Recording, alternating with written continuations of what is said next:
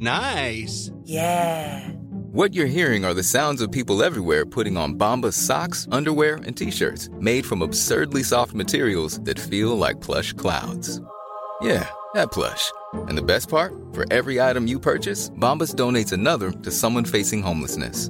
Bombas. Big comfort for everyone. Go to bombas.com slash ACAST and use code ACAST for 20% off your first purchase. That's bombas.com slash ACAST. Code ACAST.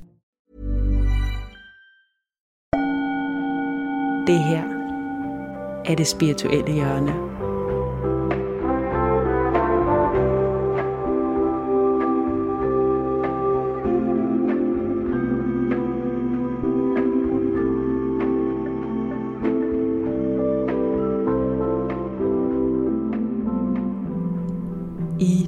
Her afsnit, der har jeg besøg af agronom, tv-vært, journalist og faktachef på TV2, Thomas Breinholt, og vi har en stor samtale om placeboeffekt og helbredende kræfter i det hele taget.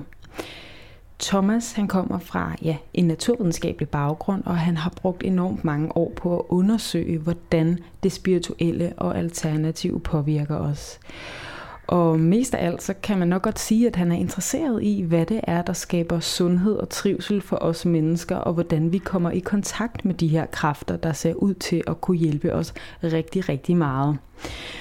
Vi taler om mindfulness, vi taler om stress som et meget bredt begreb, vi taler om sociale relationer, forskning, medicinalindustri og forskellige rettede interesser. Og så spørger jeg også Thomas, hvorfor det er, at det har været så vigtigt for ham at underbygge de her ting, som mennesker jo har vidst og erfaret i tusindvis af år. Hvorfor er det vigtigt for ham at undersøge det med videnskabsbriller på? Vi taler om, hvad videnskaben kan i det hele taget, og hvordan den har betydning for indretningen af vores samfund. Hvordan noget går fra at være en erfaring til at blive videnskabeligt bevist en meget interessant samtale, og jeg håber, at du vil blive inspireret og nyde samtalen lige så meget, som jeg gjorde. Og øh, så vil jeg sige tusind tak til dig, der støtter det spirituelle hjørne på tier.dk. Rigtig god fornøjelse med afsnittet.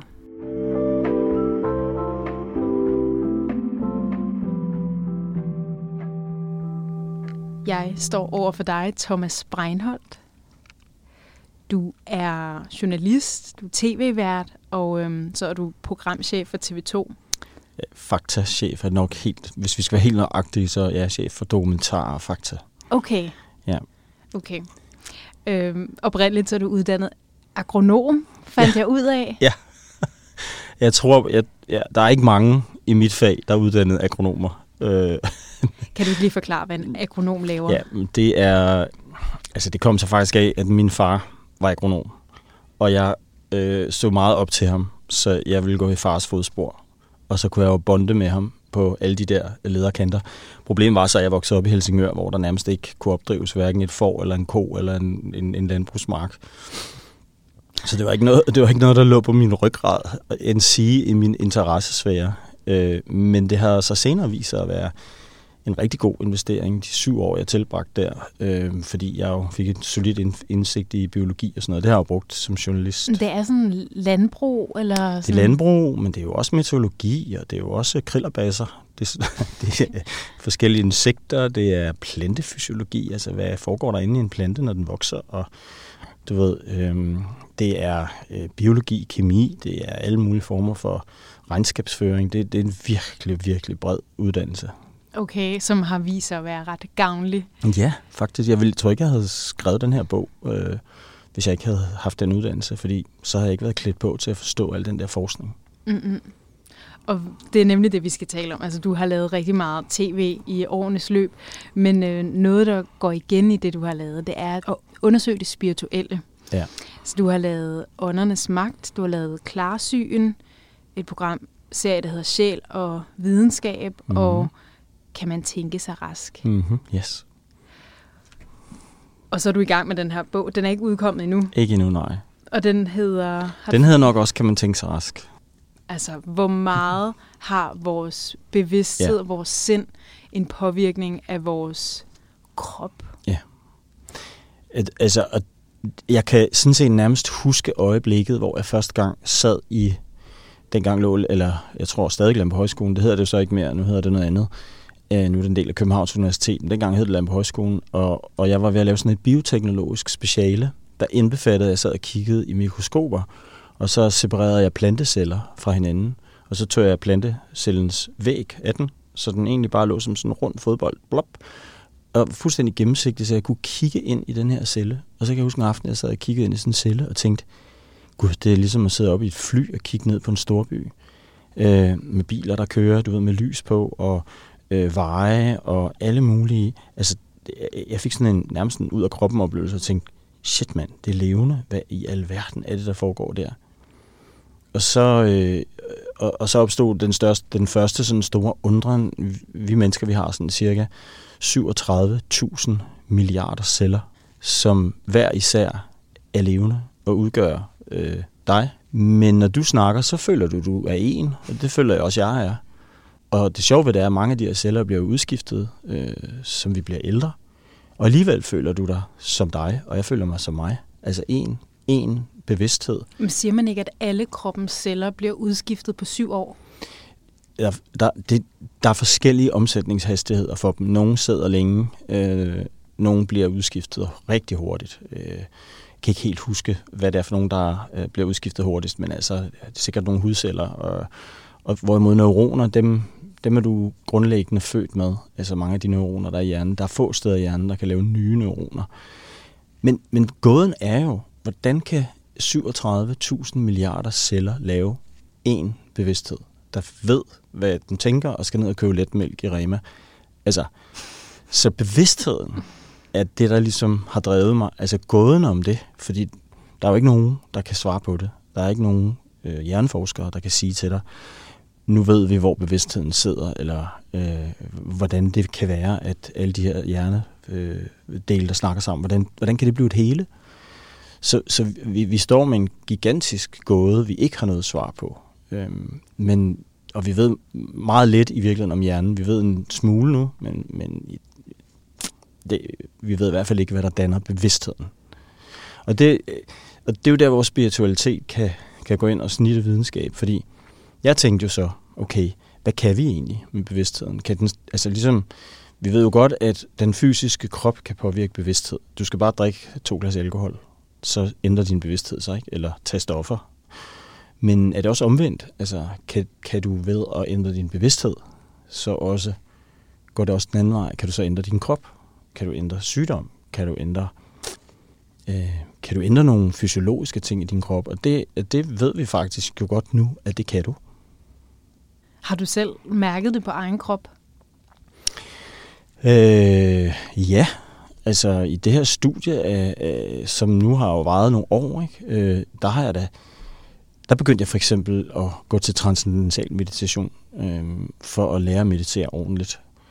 Og der, øh, og der oplevede jeg, øh, at du, øh, det, det ved vi også fra alt muligt, alt muligt forsøg, det var sådan, man egentlig opdagede, at krop og sind hænger sammen. I 70'erne, da man begyndte at lave de første forsøg med meditation, hvor man kunne se, at hey, blodtrykket falder altså dengang troede man ikke, man kunne påvirke sit blodtryk.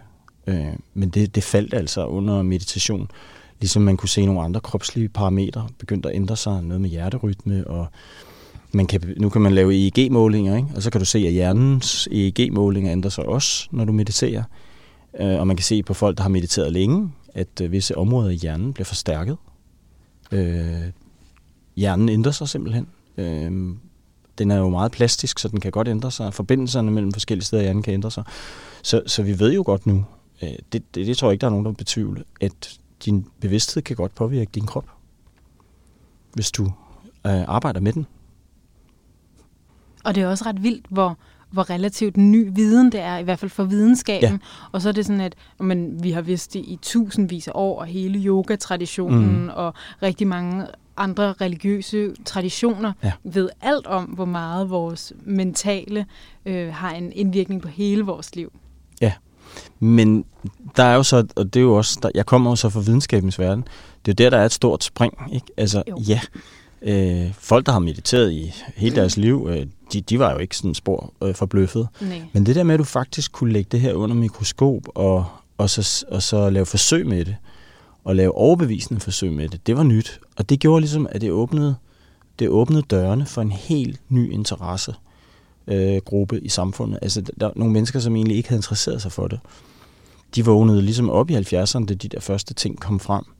Øh, Herbert Benson var en af de store pionerer. Han er en amerikansk øh, professor, som jeg også, også har været over at interview, og som decideret har lavet et hospital, som er tilknyttet Massachusetts General Hospital, der hedder øh, The, The Benson Henry uh, Mind Body Institute. Fordi han vurderer, at mellem 60 og 90 procent af alle sygdomme, folk kommer til deres praktiserende læge med, har et eller andet element af stress. Og stress kan man gøre noget ved mentalt. Så de arbejder virkelig meget med øh, at tage ligesom bevidsthedskomponenten i en sygdom og arbejde med den på det der hospital. Og det har John Kabat-Zinn, manden der opfandt mindfulness, også gjort. Så der er steder i verden, der begynder at sige, prøv at høre, det skulle da videnskabeligt øh, afprøvet det her. Lad os da få det integreret i vores sundhedsvæsen på en eller anden måde. Og det er også lidt det, der er missionen med min bog, at sige, mangler vi egentlig ikke et tredje ben i vores måde at behandle øh, syge mennesker på? Vi har operationer, vi har medicin. Mangler vi ikke bevidstheden? Mangler vi ikke at finde ud af, hvad, det, hvad der foregår inde i det menneske, siden det er blevet sygt? Øh, I det omfang, man kan forklare noget af sygdommen med for eksempel stress. Og det, det er jo super spændende. Der tror jeg, vi står altså, tæt på kanten af, af, af noget, jeg håber, der kan ændre sig. Men hvorfor tror du, det har været interessant for dig at ligesom gå igennem videnskaben? Fordi igen, det er noget, man har vidst i årtusinder. Jamen selvfølgelig har meditation ja. en påvirkning, det kan vi mærke. Hvorfor har du synes, at det var interessant at gå den her naturvidenskabelige vej? Men det, det, jeg tror, det er fordi, altså efter jeg havde lavet, efter jeg havde lavet Åndernes Magt i uh, lige omkring år 2000, uh, øh, der opdagede jeg, at det var klart en deler. Altså uh, alle civilingeniørerne, de sad og fnøs og kaldte det fup og svindel. Og der sad selv, der sad øh, sågar en, en lille organisation på Hørning Bibliotek, der hed Skeptika, som var meget ude efter, om jeg havde svindlet med det hele, og det hele var løgn og sådan noget. Og der gik det bare op for kan mig. Kan du ikke lige opsummere, hvad der skete i åndernes magt, hvis man jo, ikke har set det? Jo, hvis man ikke har set det, så skete der det i øh, et af de første afsnit, at glasbord sprang i luften under en uddrivelse af en såkaldt klæbeånd i, i en af mine bekendtes lejligheder øh, nogle optagelser, jeg ikke i min vildeste fantasi havde troet ville ske den aften. Øh, men de skete altså. Var du og, til stede, da Glasborg eksploderede? Ja, ja. Okay. okay. Det var, vi var faktisk mange til stede fra, fra TV2 Love. Øh, det var slet ikke meningen, det skulle være undernes magt. Det var noget, der blev lavet to år før, hvor vi, jeg, jeg, jeg var vært for sådan en programserie, hvor jeg interviewede kendte mennesker øh, live hver uge. Og så var jeg blevet interesseret i, i en, en særdeles mystisk herre, der hed Frank Munkø, som huserede i noget Dalenskirken på Nørrebro, og han var vild, altså. Hans øh, underlige katteagtige grønne øjne, og hans måde at tale på. Han var sådan en gammel rørsmed fra B&V. Øh, og dybt fascinerende. Og han kunne altså snakke med de døde, sagde han. Og jeg havde faktisk helt ærligt ikke ret meget andet end fascination, øh, og selvfølgelig stor skepsis til overs for det der. Men der er kom, du også lige kommet fra... Der kom jeg fra videnskaben. Ja. Jeg havde siddet to år og skrevet på ingeniøren, ikke? så jeg var, jeg var ikke lige frem minded øh, for at tro på øh, afdøde kontakt og sådan noget. Nej. Og så skete det der med det der glasbord. Hvordan, altså, I var i gang med at uddrive en klæbeånd? Øh, det var, var han. Og så siger han, øh, så siger han under den her eksorcisme, han er i gang med, så siger han, han holder Michael i hænderne, og du ved, hænderne bliver varme, og Michael synes, det er meget mærkeligt, det der foregår. Han tror heller ikke helt selv på det. Men omvendt havde ham og hans kæreste oplevet sådan nogle mærkelige ting i den lejlighed, med skabstørre, der åbnede sig af sig selv, og tallerkener, der faldt ud, og billeder, der sprang ud fra væggen, og altså sådan nogle ting, som, hvor jeg bare også bagefter tænkte, er du sikker på, at du ikke har fået et glas rødvin for meget? Øh, ting, jeg selv havde svært ved at tro på, ikke? Og så siger han, giv et tegn, siger han til den angivelige klæbebånd. Og så går der altså ikke, der går, jeg tror ikke engang, der går et minut, så springer det der glasbord. Hvorefter Frank Munke siger, nå, så nu har han sluppet. Og han var overhovedet ikke forbløffet. Han var slet ikke, ikke forbavset. Alle andre hoppede en halv meter op i luften og var skræmt for videre sans. Så det bagefter prøvede jeg at finde alle mulige rationelle forklaringer. Ikke? Men det var så mærkeligt, øh, det der skete. Og, og, og de der fænomener forsvandt i lejligheden bagefter det der. Og der var så mange ting, jeg kunne bare slet ikke få det til at rime. Øh, og så tænkte jeg, okay, man er vel videnskabsmand, ikke? Så tænkte jeg, er der en, en del af ligesom livet, som jeg ikke øh, forstod, øh, eller ikke havde forsket nok i. Øh, og så gik jeg i gang med at læse alt muligt. Øh, både religiøse bøger og spirituelle bøger og bøger om øh, parapsykologi. Øh, og, og, og for, for at se, om jeg kunne finde en eller anden... Altså, kan vores bevidst... Altså, du skal lige prøve at forestille dig, hvis det var rigtigt, at der var en klæbånd, så kan vores bevidsthed overleve døden. Men den kan ikke bare så overleve døden. Den kan også manifestere sig fysisk. Og den kan til synlædende klæbe sig til personer, og efter fra Munkes udsagn få dem til at drikke mere alkohol. Plus der skete nogle øh, virkelig underlige ting med Michael der. Og det er jo så, altså det er jo sådan en revolution i måden at tænke omkring øh, tingene på, i forhold til, hvad jeg var opdraget til i videnskabens navn. Øh, så jeg vil sige, lige, så lige siden har jeg prøvet at, at, at, at finde veje ind i mysteriet om vores bevidsthed. Øh, uanset om det er gennem programmer om healing, eller sjæl og videnskab, som var sådan en mere bred vifte, eller kan man tænke sig rask, som var jo et decideret hospitalsforsøg, vi lavede på to hospitaler. Altså det var modelleret ud fra det, de, de to forsøg, hvor jeg, vi ligesom sagde, nu prøver vi det sgu. Og vi prøver det med en kontrolgruppe, og vi prøver at gøre det med lodtrækningsforsøg. Altså vi prøver at gøre det efter alle kunstens regler, selvom det var et lille forsøg. Det var kun et pilotforsøg, og det havde været meget stærkere, hvis det havde været 200-300 patienter, men, men det blev det så ikke. Men alligevel, altså, øh, kan vi forstå noget om, om, om menneskets øh, bevidsthed øh, ved at, at studere nogle af de her ting, og det, altså, det tror jeg afgjort, vi kan. Nu sagde du det her med, at du læste til agronom, måske også lidt for bonde med din far, som også var den her naturvidenskab. Helt sikkert. Helt til. Han troede ikke en skid på det Nå, det gjorde han ikke, for Nej. det ville være det, jeg vil spørge om. Altså, hvad, hvad, hvad var hans holdning til det her? Han troede ikke en fløjtende fis på det. Øhm, men øh, som han nærmede sig sin øh, død, så begyndte han at, at tale om nogle lidt mærkelige ting, som kunne tyde på, at han måske alligevel havde en dør på klem. Hvad var det for nogle ting?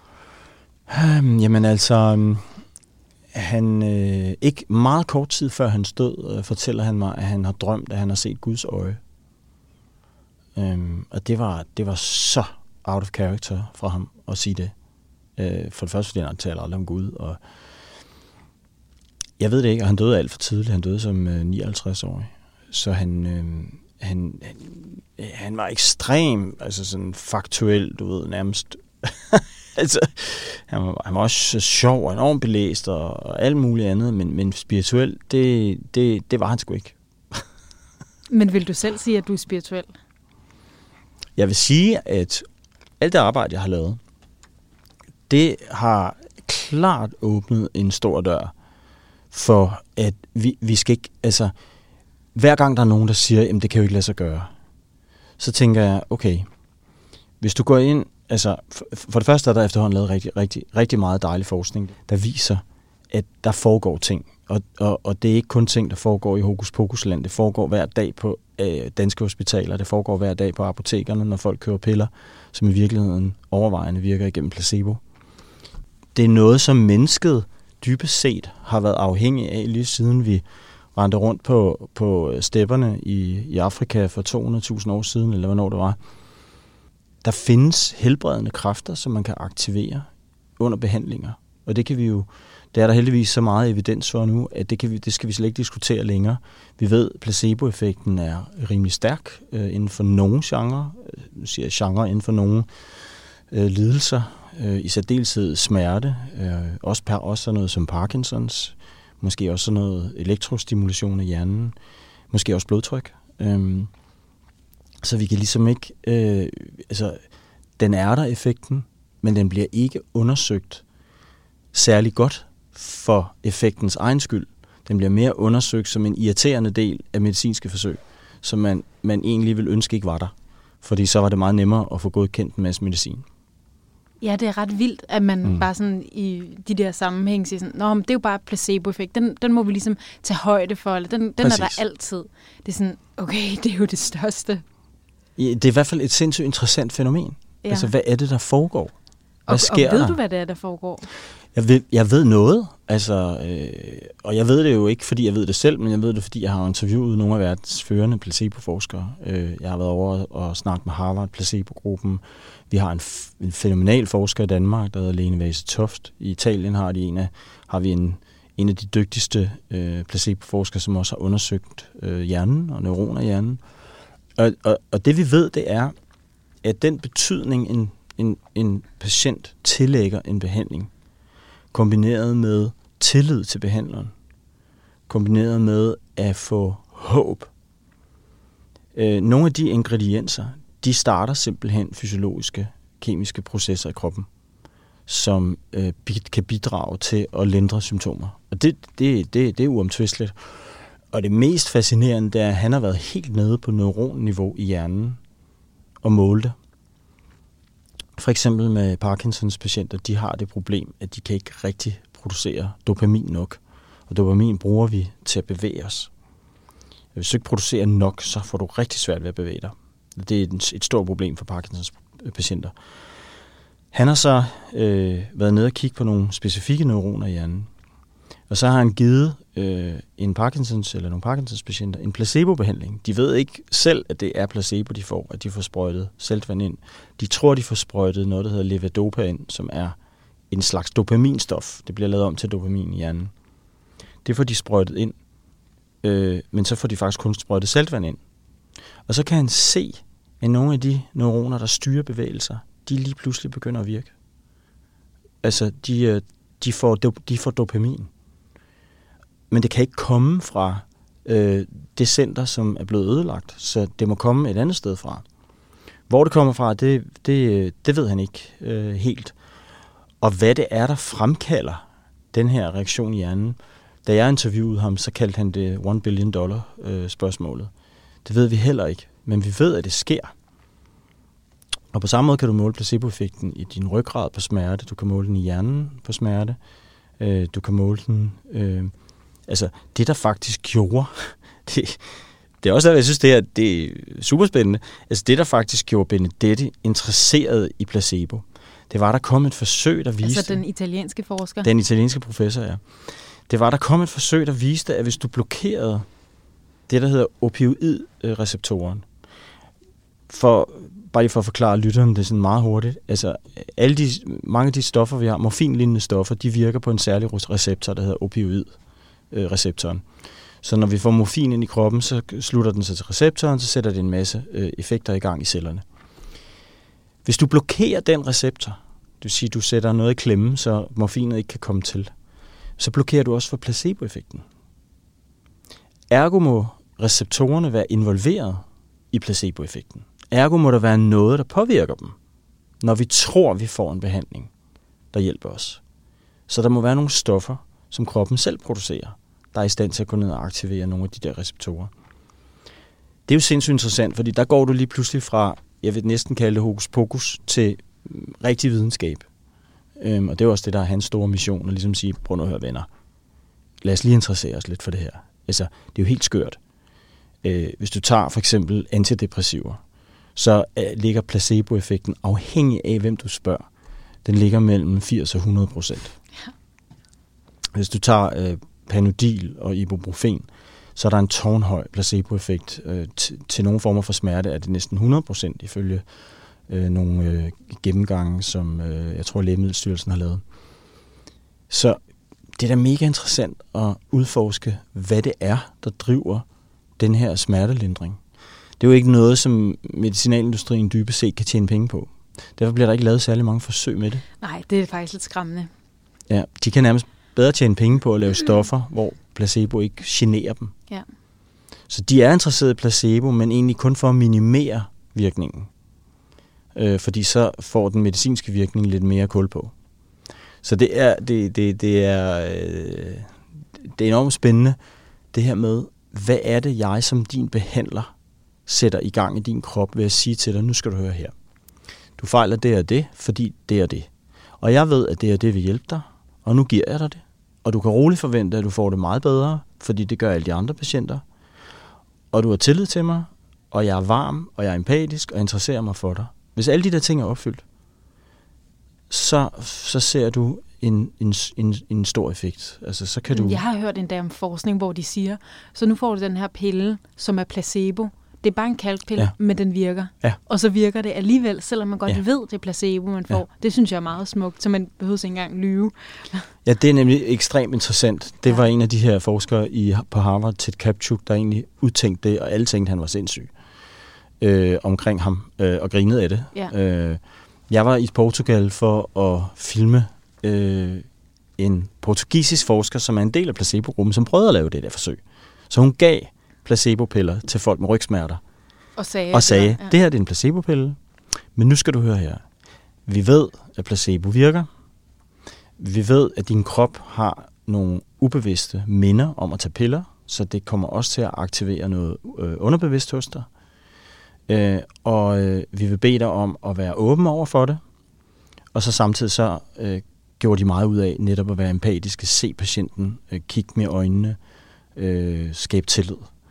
Og de fandt altså 59 procent, tror jeg det var, af alle øh, patienterne, de oplevede en smertenedgang på 3 point på en 10-punktsskala i placebo-gruppen, hvilket var væsentligt mere end den anden gru- kontrolgruppe, de havde.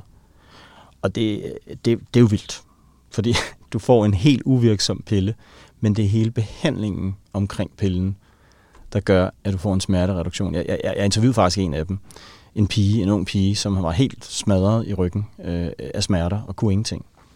Og i løbet af det der forsøg der, så fik hun sin ligesom, førlighed tilbage, og hun, er endt med, hun endte med at blive portugisisk øh, mester i kickboxing. Øhm, fordi hun opdagede i løbet af forsøget, at hey, der, der er et eller andet med det her smerte, der foregår op i mit sind. Øhm, og, og så begyndte hun bare at gøre alle de ting, hun egentlig ikke havde kunnet. Og øh, så, det, så du ved, jeg siger ikke, at, at det er folks egen skyld, at de har smerter, eller at de er syge, fordi det tror jeg nemlig ikke, det er. Men vi bliver bare nødt til at åbne os for, at der er, øh, der, der er nogle, nogle, nogle vigtige mekanismer i os, som vi, vi skal lære at aktivere. Altså, du skal jo tænke på, og det er heller ikke mig, der har fundet på det her, men det var, jeg tror også, det er Benedetti, der sagde det til mig. Du tænker på, at i hele menneskets historie har vi kun for, kunne forlade os på placebo. Vi har ikke, kunne, vi har ikke haft øh, evidensbaseret medicin. Det har vi kun haft de sidste, ja, hvad skal vi sige, 70-80 år, ikke? Det har vi ikke haft hele øh, den menneskelige historie. Så øh, derfor så har vi jo fået selekteret for mennesker, som responderer godt på behandlinger af heksedoktor, eller bartskærer, eller Mm, øh, vølve, eller overladninger, eller du ved, shamaner, eller hvad det måtte være. Dem, der har responderet bedst på at få de der behandlinger, de har overlevet. Så vi har jo selekteret, øh, vi har jo selekteret mennesker for faktisk øh, at kunne respondere på det her, øh, den her behandlereffekt. Og der synes jeg faktisk, vi lander på noget af det mest spændende, hvor vigtig den menneskelige relation er for vores sundhed. Fordi det er ikke kun, når du går til lægen. Nej. Det er også med dine venner. Det er også med din kæreste, eller kone, eller mand. Det er også med dine kollegaer på arbejdet. Alle de sociale interaktioner. Hvis de gør det samme, indbyd, indgyder håb, og, og du har tillid, øh, og, og det er jo så ikke behandlinger, men, men, men bare de ting er nok til at give dig et eller andet, jeg vil kalde det stressreduktion. Og, og, og, og der tror jeg, at menneskeheden, vi er et socialt væsen, så, så vi har forladt os på det i hele vores historie. Nu, vi så, nu forlader vi os så rigtig meget på øh, medicin ikke? og operationer, men har måske lidt glemt den der menneskelige dimension. Det er lidt sjovt. Jeg for ikke så lang tid siden, så havde jeg et interview med en, der hedder I Braun, hvor han fortalte rigtig meget om kvantefysik og altings helhed, og det handler jo også bare om, netop, hvordan det hele er forbundet til hinanden. Mm. Så det er måske den her forbindelse, der egentlig er rigtig meget med til at helbrede os, fordi det er sådan, Nå, sådan, jeg er ikke alene, eller ja, der er genkendelse, jeg er ikke i den her verden helt alene. Altså, øh, og, og, og det, det vi kan se på langvarige studier, langvarige studier af folks sundhed, altså det mest spændende studie, jeg har fundet overhovedet i al den her research her, det er et studie af cirka 700 drenge fra øh, Boston, som man har fulgt fra de var i deres teenagealder, helt frem til de døde. Og mål, mål på dem løbende, og kigge på deres relationer, og kigge på deres ægteskaber, og kigge på deres CRP-tal i blodet, og kolesteroltal, og øh, øh, drak de alkohol, øh, hvad var kvaliteten af deres barndom, du ved. De, de, de er bare blevet målt og varet på alle lederkanter, nogle af dem i 80 år. Og noget af det, der træder frem af det her lange studie, i hvad der skaber sundhed hos os mennesker, det er selvfølgelig nogle af de der ting, vi, vi altid vi ved. Du skal, ikke, du skal ikke blive alkoholiker, og du skal huske motion, og du skal øh, passe, altså, passe på din krop, øh, få motion nok og sådan noget. Men en, en ting, der træder tordnen tydeligt frem, det er, hvor meget de sociale relationer betyder for din sundhed. Ikke mindst dit ægteskab. Et godt ægteskab, det beskytter dig virkelig. Et dårligt ægteskab, det gør dig til gengæld øh, mere syg. Øh, og er ikke, ikke sundhedsfremmende. Hvis du, øh, hvis du er i tvivl om, om din partner for eksempel har din ryg, øh, når, når, når, når I møder stor modstand i livet, eller du møder stor modstand i livet. Så, øh, så for mig var det sådan en revelation, fordi ej, var der været mange selvhjælpsbøger om, øh, det skal være kost, du ved, og øh, du skal spise øh, antiinflammatorisk kost, og øh, altså, ved, alle de der sundhedsråd fra hylden. Det mest oplagte af dem alle sammen, det er måske, hvor god er du egentlig til at pleje dine sociale relationer? Hvor meget læner du dig op af andre mennesker? Hvor meget giver du andre mennesker? Alle de ting der, øh, har i virkeligheden en, en kæmpe sundhedseffekt, og derfor så ser du også folk, der er ensomme og socialt isoleret eller bliver mobbet, så du ser store sundhedseffekter på deres helbred øh, i negativ retning. Ja, det er virkelig den her forbindelse. Ja. Vi er et socialt dyr, ja. og vi er indrettet til at kunne støtte hinanden, og også, også fysiologisk er vi indrettet til det. Og det, det, kan, det kan man være lidt bange for, at når man ser på de ensomhedstal, der er, og man ser på, hvor meget folk forsvinder ind i sociale medier, og man ser på opløsningen af familiestrukturer, og den udvidede familie, og kontakten til bedsteforældre, og i det hele taget kontakten mellem mor og barn, eller far og barn, når de er helt små i forhold til daginstitutioner. Der er mange, altså der er mange ting der, hvor man kan sige, tror, kunne vi gøre det bedre? Vil det måske skabe en mere sund befolkning? At skabe de fællesskaber og styrke dem. Det, det, det vil jeg sige, det jeg tro er overvejende sandsynligt. Men det, jeg også kommer til at tænke på, det er sådan, hvorfor er vi egentlig gået væk fra det? Altså, nu det her med, at medicinalindustrien altså, gerne vil skære placeboeffekt væk, fordi det er bare irriterende, og man prøver super optimere, og kan vi ikke bare gøre det, mm. blive undervist via en skærm, og vi faktisk altså, trække os mere ved væk fra den her forbindelse. Det har det i hvert fald været en tendens til øh, gennem de sidste sådan, 100 år. Ikke? Hvorfor tror du, hvorfor tror du det, det har været den her tendens? Mm, altså, når, man, når jeg nu spørger for eksempel mange af de her forskere ikke, øhm, om det, fordi det er jo et mega godt spørgsmål, så er der flere af dem, der peger helt tilbage på en fransk mand, der hedder René Descartes, som, som på en eller anden måde fik etableret, at vi bliver nødt til at betragte det, han kaldte sjælen øh, fra kroppen. Vi bliver nødt til at skille det med, fordi vores sjæl, eller vores ånd, eller vores bevidsthed, eller vores sind, eller hvad vi skal kalde det, har ligesom nogle helt andre regler end vores krop. Altså i sindet kan du rejse til Firenze, øh, bare ved at lukke øjnene. Øh, det har ligesom ikke nogen fast udbredelse. Det, du kan udbrede det til hele verdensrummet, hvis du bare lukker øjnene og tænker på det. Men vores krop er jo fysisk bundet af molekylerne, ikke? Og, og, og, og den, den, den adskillelse, den har egentlig, øh, den har egentlig også fundet øh, rigtig meget vej ind i lægevidenskaben. Så øh, min, min erfaring var også, da vi skulle lave det her hospitalsforsøg, ikke? at øh, det, det læger tilbyder folk med inflammatoriske lidelser, det er jo i høj grad medicin, der går ind og prøver at stoppe inflammationsprocessen på det molekylære plan i for eksempel psoriasispatienter eller ledegigtpatienter.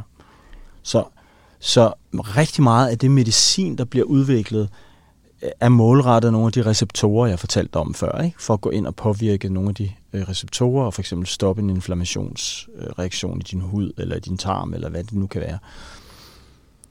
Så de kigger sådan meget biomolekylært på det. Og det er mm. også fordi, der kan du jo udvikle medicin. Det kan jo koste milliarder at udvikle et stof, der øh, dur. Øh, og, og, og, og det går jo selvfølgelig også ind og virker på symptomerne. Øh, det stopper kaskaden, men, men, men man burde måske også tænke lidt mere på spørgsmålet, hvad er det egentlig, der starter kaskaden? Ja, hvor, hvor det er, er det? symptombehandling. Det, der foregår utrolig meget symptombehandling øh, i dag. Nu hvor vi er kommet af med alle de smitsomme sygdomme, der slår os ihjel. Før i tiden, så har vi jo kroniske sygdomme i dag, som ikke rigtig går væk, du ved, og som folk går og tager livslange øh, medicin for, ikke? Jo. Så jeg tror, jeg tror, at det der med et lidt fint ord, biomolekylære verdenssyn på sygdom, det er ekstremt dominerende. Ekstremt dominerende. Og de forsøg, der bliver lavet, handler tit om det. Hvorimod øh, forsøgene omkring at sige, okay, hvad hvis vi nu kigger på det hele menneske? Ja. Øh, dem, dem bliver der lavet altså forbløffende få af. Jeg, jeg sad her til morgen sammen med nogle af de forskere, vi lavede det andet med. Og vi diskuterede, hvordan vi kunne få finansieret et stort forsøg af vores eget pilotforsøg, hvor vi havde 200-300 patienter inde. Og jeg sidder her med en professor i hudsygdom, hun vil gerne. Professor i, øh, i statistik, øh, Robin Christensen, han vil også gerne. Jeg sidder sammen med øh, Christian Gaden Jensen, som er direktør for, for Fonden for Mental Sundhed. Han vil også gerne. Øh, og jeg vil også gerne bidrage, så godt jeg nu kan som medieperson, til at skabe opmærksomhed omkring det. Men det er bare op ad bak. Det er svært. Find nogle, du, du skal finde en specialstuderende, der synes, det er spændende øh, at, at gøre det her, og så skal du finde en masse penge. Og du kan, ikke, du kan ikke sige til nogen, de kan tjene penge på det, vel? Så du kan ikke patentere det. Men det, jeg også kommer til at tænke på, når du siger de her ting, og det karer og sådan noget, ikke? Mm. jeg tænker også, at, at det på en eller anden måde passer enormt godt ind i det kapitalistiske system og dele det op. Og også hvis vi er alle sammen er forbundet til hinanden og lever i peace, love and harmony, så mm. får vi ikke de her sygdomme, og så er der ikke nogen penge at tjene på os. Så på en eller anden måde, altså nu må du også stoppe mig, hvis jeg bliver for konspirationsteoretisk, men hvis vi alle sammen sidder og har sådan hver vores skærm, hver vores liv, mm. og vi egentlig bare sådan gerne vil hele tiden dulme os selv. Snickers har en reklame, det er sådan, you're mm. not you when you're hungry. Det er klart, altså, mm. de vil, mm. gerne, de vil mm. bare gerne have os til at købe en Snickers, og de er ligeglade med sådan, men det, du får det ikke specielt godt af at spise en Snickers. Mm. men, altså, Nej. du ved, der er penge i, at vi ikke har det godt. Der er penge i, at vi er adskilt. Altså, jeg, jeg, jeg, har, jo, jeg har jo mødt rigtig mange læger ja. i, i forbindelse med, med de sidste tre år. Ved du hvad, de vil patienterne deres bedste. Og de har ikke, jeg tror ikke, de er spor konspiratoriske. Men jeg tænker heller ikke lægerne, jeg tænker Nej. medicinalindustrien. Jamen, og det er dem, der finansierer forskningen. Ja, det vi skal huske, det er jo, at de har jo også skabt masser af vidunderlige slags medicin, der virkelig har gjort en forskel for mange mennesker, ikke? og gør også, at vi lever længere.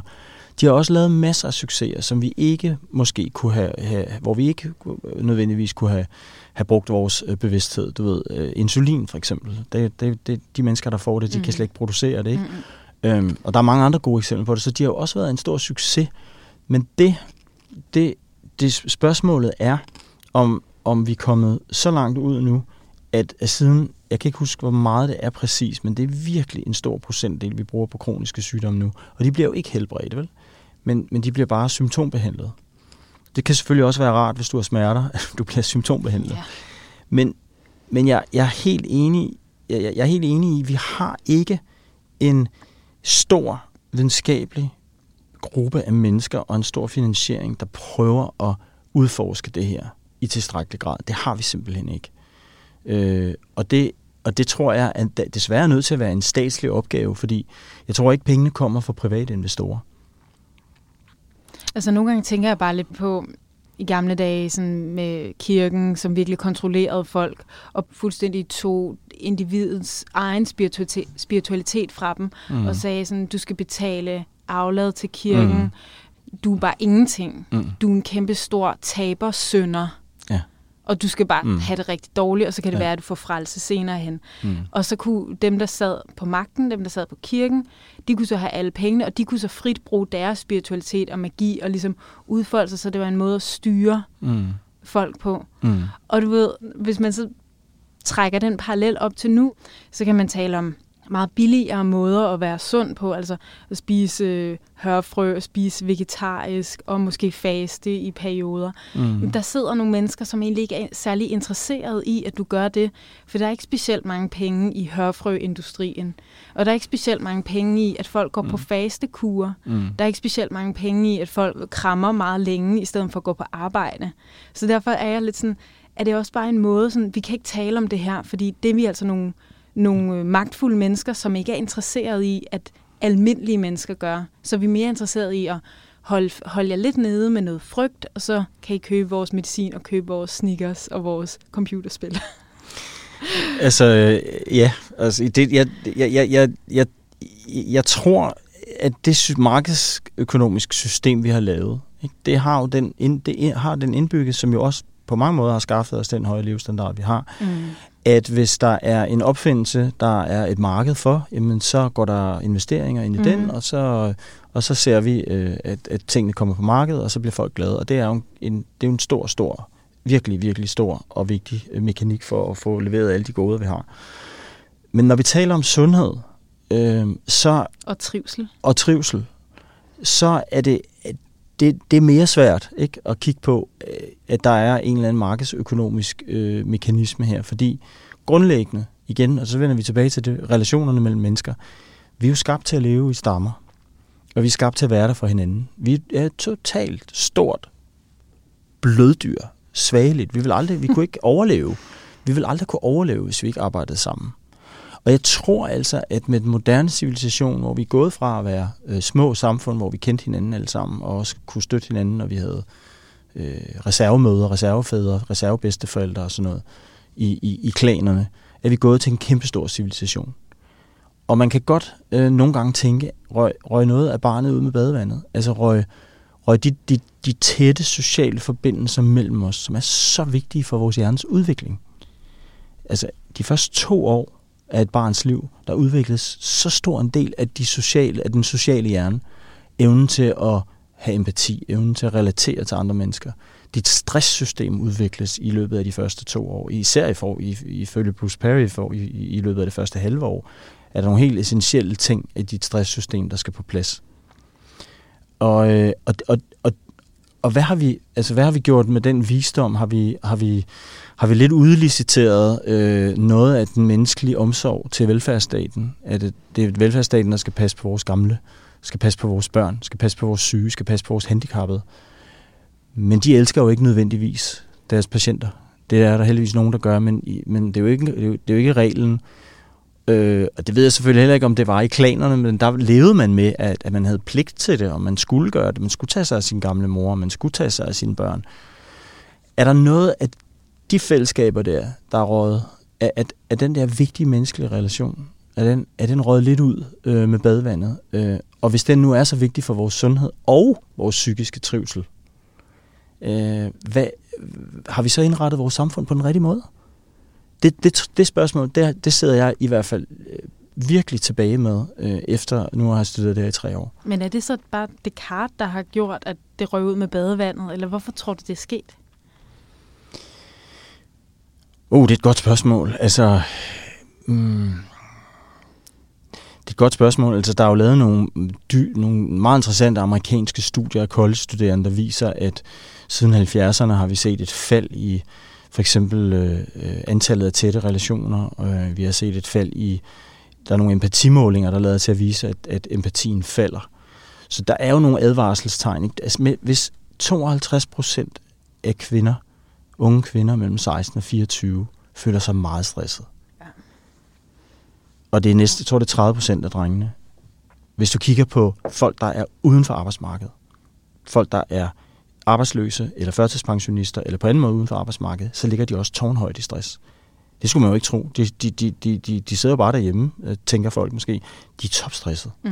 Fordi vi duer ikke til ikke at have fællesskaber. Vi duer ikke til at blive sat uden for fællesskabet. Vi duer ikke til at og ikke at være en del af, af gruppen.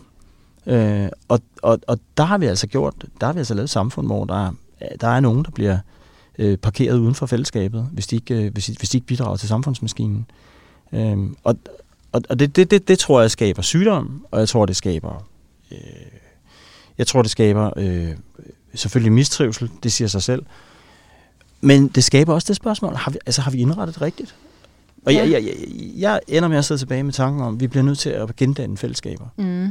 Vi bliver nødt til, fordi det er i fællesskaberne, at vi men det er også sådan, nu kommer jeg med min sådan lidt, de effekter. lidt, lidt strenge konspirationsteori om, at der sidder nogle magthavere, som er interesseret i mistrivsel, fordi så er der ikke nogen, altså så kan vi styre dem. Men man, det kan også godt være, at det er lidt for voldsomt at sige det. det, det tror jeg. Jeg tror ikke, der er nogen, der sidder og tænker, at det er godt, de unge har men, det skidt. Nej, altså, nej men jeg, tværtimod. Men, men jeg tror ikke, de ved, hvad de skal gøre. Nej, og jeg tror heller ikke, det er sådan et mastermind, at nogen har vel være onde, mm. men nogen har gerne vil tjene penge. Og nogen har også kigget på adfærd og sagt, hvordan kan vi bedst tjene penge på folk? okay, det er nemt at tjene penge på folk, hvis de har et problem. Og så tænker jeg, at, at det, det, der er, ligesom er ved vores menneskelige psyke, det er også, at vi vil gerne have quick fix. Altså, det skal gå stærkt. Jeg vil gerne have det nu. Jeg vil gerne have det godt nu. Hvor rigtig meget, hvis du skal have det godt, jamen, det, så kræver det faktisk, at du virkelig sådan tager dig tid. Du lige sådan her lander, og så kan du hænge ud og relatere til andre mennesker. Men hvis jeg bare gerne vil have det godt nu, jeg vil gerne have et eller andet jeg ved ikke om det også er dopamin, man får i hjernen af at gå på Instagram for eksempel. Så kommer man ind, kan se nogle andre mennesker, får det godt, mens man gør det. Med det samme, man går ud af det, så øh, mm. dårligt igen. Ja. Så om det er sådan, den her lille sådan, restløs, mm. det skal gå stærkt, jeg vil have det nu, mm. som også har kørt os ud på det her overdrev, fordi lige pludselig så har vi fået teknologien, vi har fået alle mulige mekanismer, som kan få os til at få det godt, symptombehandle os, mm. men det er faktisk det, der gør, at vi kommer ud på et sidespor. Man kan i hvert fald sige, og det er også noget, det er faktisk også noget, vi, øh, vi prøver at kigge på øh, sådan rent dokumentarisk. Man kan sige, at mange af de der spil, og, og mange af de sociale medier, og det har jo også været officielt fremme, de er simpelthen designet til at øh, aktivere belønningsstoffer i hjernen på folk. Fuldstændig. Og, og, og, holde og, dig, man, og holde dig inde på platformen. Ja, for lige så snart man går ud, så går det væk. Ja, altså, og, det, og det, det kan jo sammenlignes med alle mulige andre stimulanser. Spørgsmålet er, om, øh, hvad, det gør ved, hvad det gør ved vores hjerner. Øh, det, det, det har jeg ikke set nogen klare svar på endnu, men jeg synes, det er et, et, sindssygt, et sindssygt vigtigt spørgsmål. Det er også noget, som Bruce Perry tager op, øh, som er en, en af verdens virkelig kendte tra- traumaforskere. Siger, hvad gør det egentlig, at vi, vi, øh, at vi, at vi har erstattet noget menneskelig kontakt med øh, de der skærme, og, og at vi i øvrigt viser billeder af os selv hele tiden i, i, sin, i en eller anden persona, som de færreste mennesker måske er. Der er noget, altså øh, jeg, kan ikke, jeg kan ikke gennemskue det, men det er helt sikkert, at, i, at, at forretningsmodellen er at aktivere dine belønningsstoffer og holde dig på platformene så længe som muligt. Det er uanset om det er spil øh, online, eller om det er computerspil, eller om det er sociale medier, eller hvad det er. Og alle deres algoritmer kan jo sidde og regne ud, hvor længe er du der i forhold til, hvad du sidder og læser. Ikke? Og det er jo også... Øh, det, det, det, det er Ja, ingen af os ved, hvad det betyder, men vi er i gang med et eller andet meget stort socialt eksperiment. Øh, måske også psykologisk eksperiment med en masse menneskers hjerner med det her, som vi måske først ved om 30 år. Ikke? Mm. Kan man ikke sige, at man skal gøre lidt oprør ved at lægge telefonen væk, og så bare sidde og hænge ud med en eller anden person og sige sådan, hvordan har du det egentlig, eller hvad tænker du på? altså sådan, du ved, gå oprør, Jamen. og så faktisk gøre de ting, selvom det ikke er nødvendigvis specielt tilfredsstillende, så er det sådan, okay, men prøv mm. nu at dyrke det. For det er virkelig det, der kommer til at hele mm. os alle sammen på det helt store plan. Jamen ved du hvad, vi er jo faktisk designet til at få aktiveret vores belønningsstoffer, når vi har positivt socialt samvær. Ja. Altså der, der er nærmest ikke noget, der kan gøre folk lykkeligere, end når de har oplevet sådan rigtig inkluderende, positivt socialt samvær. Altså, mm. Og derfor opsøger de fleste mennesker det jo heldigvis også. Øh. Mm. Men så er der sådan noget social angst. Altså, så kan det blive sådan for voldsomt, eller det er nemmere at styre, når det er gennem telefonen. Det er ikke altid nemt at være sammen med andre mennesker. Nej, og, og her, kommer du, her kommer du faktisk ind på noget, som øh, Bruce Perry er, er enormt optaget af, og i øvrigt også andre traumaforskere end ham, som for eksempel Bessel van der Kolk. Meget optaget af, at hvis du får, ud, hvis du får udviklet et relativt dårligt stresssystem, at, at dit stresssystem bliver ikke ordentligt udviklet. Altså som barn? Ja, som barn. Øhm, og det, det, det, kan gå galt på mange måder. Altså det kan selvfølgelig gå galt på at blive ved at være omsorgsvigtet, men det kan også gå galt ved, at der foregår ting i dit barndomshjem, som traumatiserer dig, øh, som kan skabe forskellige øh, ændringer i din, i din hjerne og, og i noget, der hedder epigenetik og sådan noget. Men et dysfunktionelt stresssystem hænger ifølge ham meget tæt sammen med vores evne til at være sammen med andre mennesker. Og det kan risikere at skubbe andre mennesker fra dig, fordi du for eksempel, lad os nu sige, du reagerer for kraftigt på ting, du tænder hurtigt, for hurtigt af, eller du bliver for hurtigt aggressiv, eller du zoomer ud og er ikke rigtig til stede, fordi dit stresssystem er overaktivt. Og så får du, så, så kommer du uværligt til at skubbe andre mennesker fra dig. Og det, øh, og, og, og det kan også være vejen til at få forskellige psykiatriske diagnoser. Så, så der er noget utrolig vigtigt, vi skal ind og kigge på. Og det er, om vi får skabt nok sunde hjerner hos vores bitte små børn.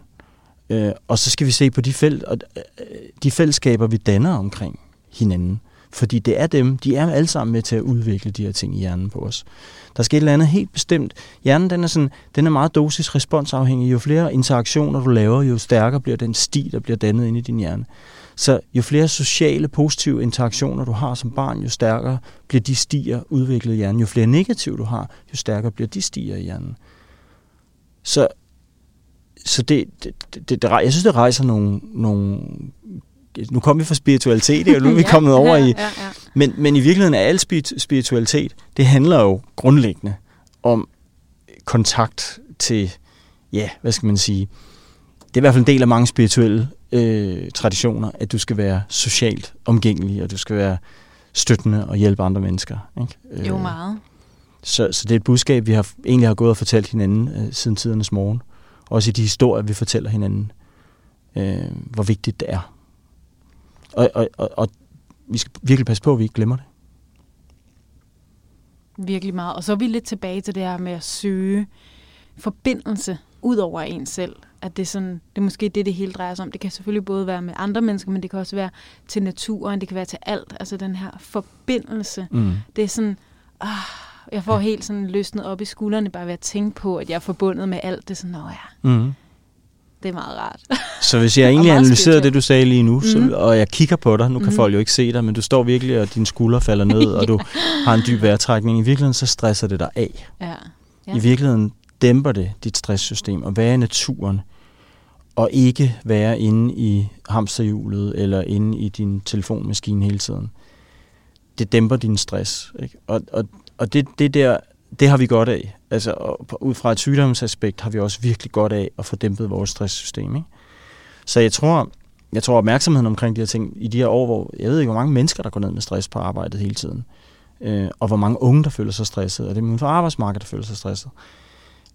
Så ja, vi skal, vi, vi, skal, vi skal både sørge for, at folk bliver robuste nok til at kunne håndtere deres stress, men vi skal jo også lære en masse stresssænkende principper. Vi burde, jeg synes, vi burde lære, dem, øh, lære, lære, lære vores børn det i skolen. Hvordan man for eksempel kan bruge åndedrætsteknikker, eller yoga, eller meditation, eller nogle af de her ting, og få det inkorporeret i undervisningen, fordi det er et godt redskab, også i forhold til indlæring, og i forhold til øh, koncentrationsevne og andre gode ting. Ikke? Jeg ved ikke, Danmark er et sjovt land. Der er andre lande, der eksperimenterer mere med de her ting, end vi gør. Tyskland meget mere. Vi er, sjovt, vi er et sjovt øh, protestantisk... Øh, og jeg, jeg kan jo virkelig tale med om det, fordi jeg gik på Lampe Højskole i syv år. Vi er jordbundne. Vi vil gerne se svisken på disken. Vi vil gerne have håndfaste beviser på alting. Og ja, den er, den er god med dig, du ved. Og vi har lidt den der... ikke for meget hokus pokus og sådan noget. Men, men jeg tror altså, at vi med, med stor gavn kunne begynde at integrere de her ting øh, synet på det hele menneske.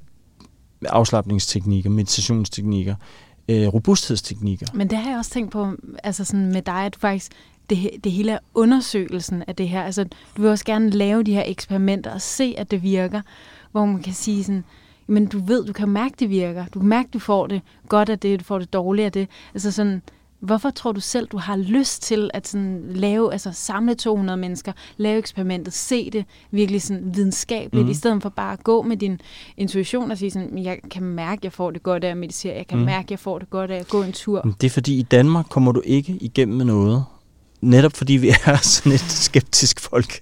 Det har jeg virkelig, det har jeg jo set. Øh, jeg kan også se det ved at ændre sig en lille smule. Faktisk, fordi vi, vi får også flere og flere forskere, der begynder at at studere i det. Altså, hvis jeg, noget vildt, jeg opdagede, det er jo for eksempel, at Aalborg Universitet lige for nylig har været involveret i et forsøg. Uh, han, vil, han vil ikke interviews om det, ham der står bag det. Jeg ja. har prøvet. No. Uh, han vil først snakke om det, når det en dag bliver publiceret. Men hvor de bruger magic mushrooms til at prøve at kurere uh, depression. Mm. De er med i et stort internationalt forsøg, og det er den danske arm af det. Ikke? Det tror jeg, det tror jeg ikke, du var kommet igennem med for fem år siden. Nej øh, psilocybin til depressive patienter på et, et, et, et hospital eller på et universitet i Danmark. Det tror jeg ikke. Det er der ved at åbne sig op for nu. Men det er også den måde, vi bliver nødt til at gøre det på i Danmark. Du bliver nødt til at kunne øh, øh, sandsynliggøre, at det virker. Øh, intuition er ikke nok i det her land, hvis du skal have alle med. Så du skal have alle med, og du skal have systemet med, og Sundhedsstyrelsen, Lægemiddelstyrelsen, alt sammen. Så skal, du, så skal du tale evidenssproget. Også selvom det heller ikke er altid er lige øh, solidt. Det er det nemlig ikke altid. Øh, men det er det bedste, vi har. Øh, så, øh, så, så, så det, det er derfor, jeg er gået den vej. Altså, jeg startede med at lave åndsmagt og blev kaldt en parpat, ikke? Øh, og jeg troede faktisk også, at jeg ville få ødelagt min egen journalistiske karriere med det, ikke? Fordi, altså, når jeg, han, var, han er gået over og blevet crazy, ham der, ikke? Men jeg synes faktisk, det åbnede døren til at undersøge noget, som ikke er så crazy endda, som er udforskningen af vores bevidsthed, ikke? Og så røg det over i alle de ting, vi snakker om nu, ikke? Så øh, jeg, jeg, jeg, og jeg tror bestemt ikke, jeg er den eneste. Altså bare det, du interviewer mig om det her, det er jo også et udtryk for, jamen, din generation, altså, øh, og, og dine mange følgere af det her program, de synes jo, det er interessant, det her. Men de, jeg tror også, de synes, det er interessant, når der er evidens for det. Ikke? Altså, fordi så når de så sidder og diskuterer med den sure onkel derhjemme, og han kigger, himler med øjnene, og så kan de sige, jamen prøv lige at høre, det er faktisk, der er lavet forsøg med det. Mm. Du ved, ikke? og det er også den der aha-oplevelse, den kan man jo rigtig godt lide. Så hvis man ser et, et forskning, der lige pludselig forklarer noget, altså jeg fik jo virkelig sådan en wow af at tale med i Braun om kvantefysik, ja. fordi jeg bare var sådan, wow, jeg kan mærke det sandt, eller sådan, det ved jeg godt, jeg kan mærke det. Mm. Altså, og det er jo altid fedt, fedt at få den der aha, sådan, ah, det falder på plads. Nu, nu ja. har jeg en forklaring på, ja. på ting. Det vil, det vil man jo gerne have, at man kan forstå ting, man kan rumme ting, overskue det. Ja. Altså, e, en af mine videnskabelige venner, som hedder Jens Grundal, som jeg faktisk øh, lavede øh, sjæl og videnskab med delvis. Han er psykolog, og han er, han er også meget optaget af det her felt her. Han siger, for eksempel har han skrevet en bog, øh, hvor blandt andet handler om nærdødsoplevelser, og så bliver han nogle gange spurgt, jamen altså, det er jo bare, altså, det er jo også bare hokus pokus, og det er jo også bare deres døende hjerner, der øh, opfinder en eller anden fantasi. Og så sagde han her forleden, det synes jeg var sjovt, han sagde, prøv lige at høre, okay, det siger de der, men altså lige inde i kontoret ved siden af, der sidder fysikerne og stiger ud i universet, og må nu konstatere, at 96 procent af, af, af, af alt det masse og den energi, der, må, øh, der skal til for at få galakserne til at bevæge sig sådan der, den ved vi ikke en dyt om. Nej. Nej, det, er det. det, det, det er altså kontoret lige ved siden af, ja. øh, som han formulerede det. Det synes jeg var... Altså prøv der er så meget, vi ikke ved. Det er det. Så meget. Ja. Og vi kan hele tiden prøve at blive lidt klogere og lidt klogere. Jeg vil ønske, at vi havde brugt nogle flere ressourcer på at blive lidt klogere på, øh, på alle de her øh, selvhelbredende øh, effekter og selvhelbredende kræfter, vi indeholder. Fordi øh, lad, os da, lad os da lære alle danskere at bruge dem. Øh, dem, der gider. Ja, og så er vi tilbage til det, du nævnte i starten med den der lille bitte celle, du sad og kiggede på, som lignede et helt univers i sig selv. Som var levende. Ja. Jeg tænkte, jeg sad der og tænkte, okay, ved den, at den er levende? ja. Har den bevidsthed? Ja. Altså, hvis du kigger ud i naturen, så er der så mange mysterier omkring, hvad, hvad øh, dyr og insekter og alle mulige ting gør. Måske er vi selv små celler i en meget større mekanisme, som vi slet ikke kender noget til. Måske, ja. Det, jeg, vil ikke, jeg, vil ikke af, jeg vil ikke af, Jeg er kommet dertil, hvor jeg ikke afviser noget på forhånd. Der er nogle, nogle få ting, men ikke, ikke ret mange, fordi jeg synes jo mere, vi kigger ned i tingene, jo, jo flere spørgsmål åbner der sig. Ikke? Det er jo også, det er også det, der gør det til virkelig spændende, det her. Og det er noget, du har beskæftiget dig med i mange år, og du er stadig ikke blevet træt af det. Nej, jeg er stadig slet ikke. Jeg er slet ikke blevet træt af det. Men, øhm, men øhm, jeg håber, altså, jeg håber, øh, jeg håber inderligt, at, øh, at, vi, at vi lærer, altså, at vi lærer at kunne bruge de ting her.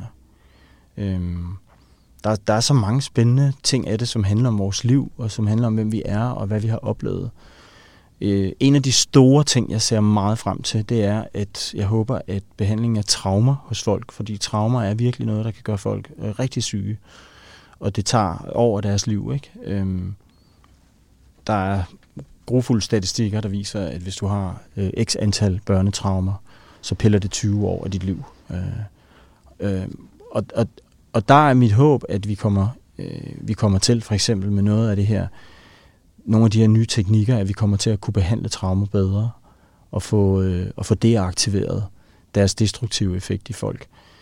Der, der er så nogle rigtig spændende områder, som vi kigger ind i, øh, og som jeg håber, øh, ja, som jeg håber at, at, at vores myndigheder også begynder at interessere sig for. Det håber jeg også, og det tror jeg også. Nu med al den her viden, du har, har du så ligesom en ting, som du vil sige videre, eller sige, prøv lige det her, eller tænk lige over det her? Ja, altså, jeg synes, det der står tilbage, det er, hvordan ser dit sociale liv ud? Mm. Kunne du gøre noget for at styrke det? Er der nogle gamle venner, du ikke har set i nogle år, som du kunne genoptage i forbindelse med? Er der nogle folk, du har været sure på, som du kunne tilgive, eller måske tage en samtale med, så du får, får det ud af kroppen? Øh, nogle af de ting her, dem, dem ved vi, at, øh, og vi ved det især fra det lange studie, øh, nogle af de her ting, de vil, de vil gavne dig, øh, og de er vigtige. Vi mænd har lidt en tendens til at miste vores venskaber, fordi vi er lidt dårligere til generelt. Det, det, er, en, det er en personlig betragtning, jeg har. Jeg, jeg ved ikke, hvor meget evidens der er for det, men jeg har en personlig betragtning om, at mænd, mænd er lidt dårligere end kvinder til det. Det skal man huske, øh, jo ældre man bliver, fordi øh, vi, vi danner ikke så mange nye venskaber med tiden. De fleste venskaber danner vi jo mellem 20 og 30, øh, grundlæggende, eller mellem 15 og 30. Ikke? Det gælder om at holde godt fast på dem, og så gælder det om at finde sig en, en ordentlig partner, som man ved har ens ryg. Øh, så de, de nære relationer betyder rigtig, rigtig, rigtig meget. Øh, jeg tror, vi alle sammen kan spørge os selv om, er vi, er vi gode nok til at dyrke dem?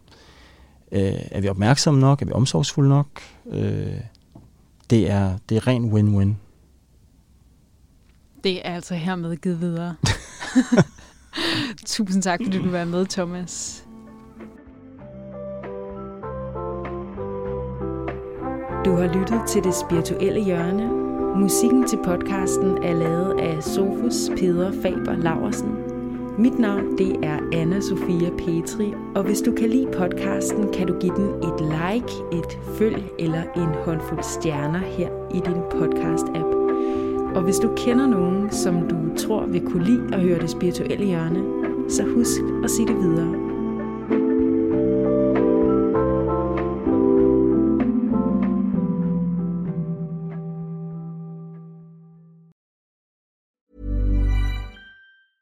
Hey, it's Danny Pellegrino from Everything Iconic. Ready to upgrade your style game without blowing your budget? Check out Quince. They've got all the good stuff shirts and polos, activewear, and fine leather goods, all at 50 to 80% less than other high end brands. And the best part? They're all about safe, ethical, and responsible manufacturing. Get that luxury vibe without the luxury price tag. Hit up quince.com slash upgrade for free shipping and 365 day returns on your next order. That's quince.com slash upgrade. Imagine the softest sheets you've ever felt. Now imagine them getting even softer over time. That's what you'll feel with Bowl and Branch's organic cotton sheets. In a recent customer survey, 96% replied that Bowl and Branch sheets get softer with every wash. Start getting your best night's sleep in these sheets that get softer and softer for years to come. Try their sheets with a 30-night guarantee. Plus, get 15% off your first order at bowlandbranch.com. Code BUTTERY. Exclusions apply. See site for details.